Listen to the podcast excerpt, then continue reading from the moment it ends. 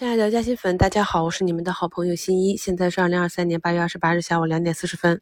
呃，我们的上证指数呢，与二零零八年已经不同了。我们目前呢是有五千多家个股啊，整个市场的体量也比较大。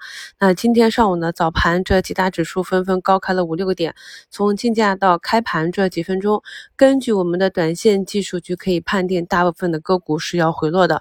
比如说我上周去埋伏的金融之类的，我们五评点评的这几个金融券商。在盘中和下午分时开板的情况下，都是短线资金兑现的技术节点啊。我看有的朋友埋伏对了，但是早盘呢去撤掉了自己的条件单。我们条件单设置的时候是根据自己的操作体系内的纪律去设置的。所以市场上的走势依旧是维系着一个已有的规律，而对于短期的利好或利空，不过是放大了这一点啊。所以今天早评给大家去加更的特别节目啊，着重的讲两点。第一点是要参与的加仓或者去博反弹的仓位，一方面呢是不能够追高，自己手中有底仓的高开几个点之上是不能够去追高的啊。另外一个是如果没有底仓的，尽量选择 T 加零的品种，方便去纠错。这两点呢，在目前市场冲高回落来看，也是比较重要的。有自己的交易体系之后呢，无论市场走出怎样的行情，我们都能够找到相应的技术体系与之去匹配啊。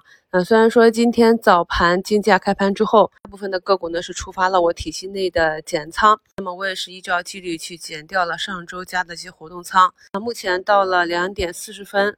大盘呢跌至啊三千一百点以下呢，我是逐步的把仓位低吸回来。虽然说做了差价，但整体的大仓就是跟随市场的波动啊。今天日内四五个点的负盈啊，基本上都跌的差不多了。像如此的震荡，我相信呢会令很多刚刚燃起希望的投资者又失望了。首先呢，上方有政策是好的，所以他们也是想呵护市场。呃，然后呢，咱们的市场已经低迷很久了，能够。看多的这些资金基本上都已经进去了，有可能已经深套了，所以市场高开先杀，这也是非常正常的。基本上上周持股基本都被套，上周二三抄底的也都是被套，所以有了解套的机会。呃，散户的心态通常都是先卖出再说。那专业的投资者呢，通常也是跟刚刚点评的一样，这个技术上出现了短期的高抛点的先卖，就造成了这样的下行共振。那么卖出之后呢，跟我们五平讲的需要去观察的这些，能够抵抗住这波抛压，能够抵抗住品种，至少是今天收盘啊这么大的利好的情况下，不能被砸绿了，那么短期才能够看强。同时呢，我们从今天的盘面分化走势也可以看出，今天走弱的多是高位还没有跌透的，这也是我反复讲的。呃，近期的这个市场下跌过程中还没有。大跌的品种啊是不能够去重仓碰的。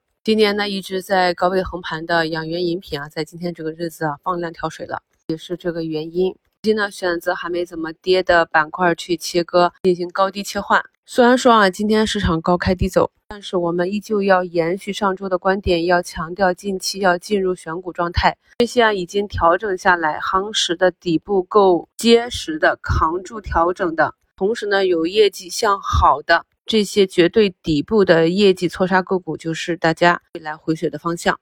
特别是底部已经有资金介入，出现过底部放量的大涨、放量的涨停之后，再次回调、强势回调，出现了符合你买点的，这些都是要重点关注的。大家去复盘一下中报业绩预增的这些个股，看一看个股的走势啊。那么走势强、走势弱，这些技术课呢，我们在过去这两三周也是反复的在加强。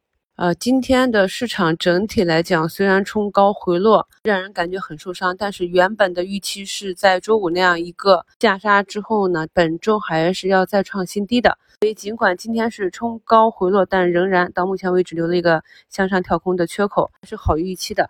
政策出来之后呢，还是那一点啊，需要真金白银的入场才能够把指数和个股切实的给顶起来啊。那么今天盘前呢，证监会也是一日之内批复了三十七只基金产品，包括十只中证两千 ETF。这只两千 ETF 是针对中小盘的。我们都知道，去把中小盘对整个市场提振信心、增强挣钱效应的效果会好一些啊。七只信创主题的 ETF 和二十只浮动费率基金。啊，此次三十七只基金同时获批的行情也是极为罕见。那经过了政策底市场喊话，有政策落实，基金回购这些，那么资金到位，真正的入场买的时候，我们过去的经验基本上都是一个月左右。那么后续呢，在市场再次震荡寻底之后，大概率的整个底部就慢慢的起来了。今天呢，看到两种现象，一种是早盘去追高的，还有去打板券商的，那么券商回落，自然就被套了。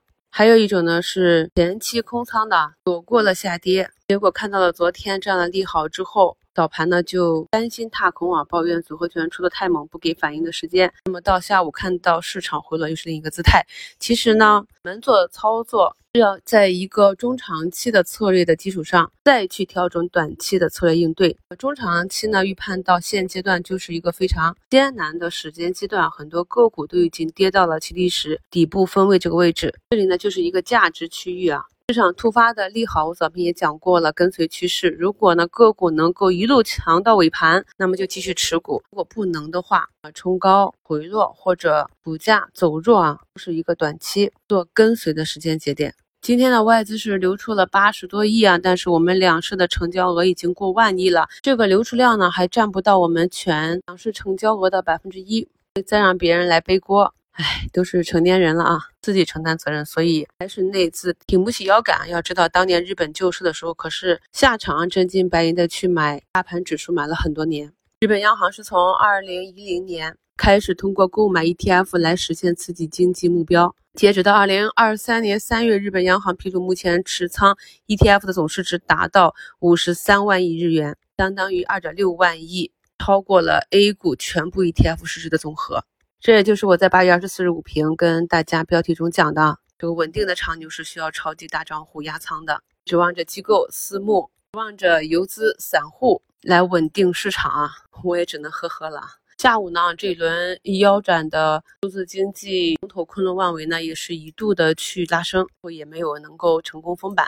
个股呢受整个市场回落情绪的影响比较重，目前还有五分钟收盘都没有收出比较明显的上影线啊。原本预计的啊涨个三五天，然后二次探底的时间啊，看来呢明后天就能看出谁是真涨，谁是跟随市场的突发利好出货了。本月还有三个交易日啊。今天这样一个高开低走的大阴线，当时就没发生过。依旧看月底是一个市场的拐点，与个股和指数出现向下跳空的缺口类似啊。那么接下来两个交易日，看一下是否能够保住今天产生的这个小小的向上跳空的缺口。感谢收听，我们明天早评见。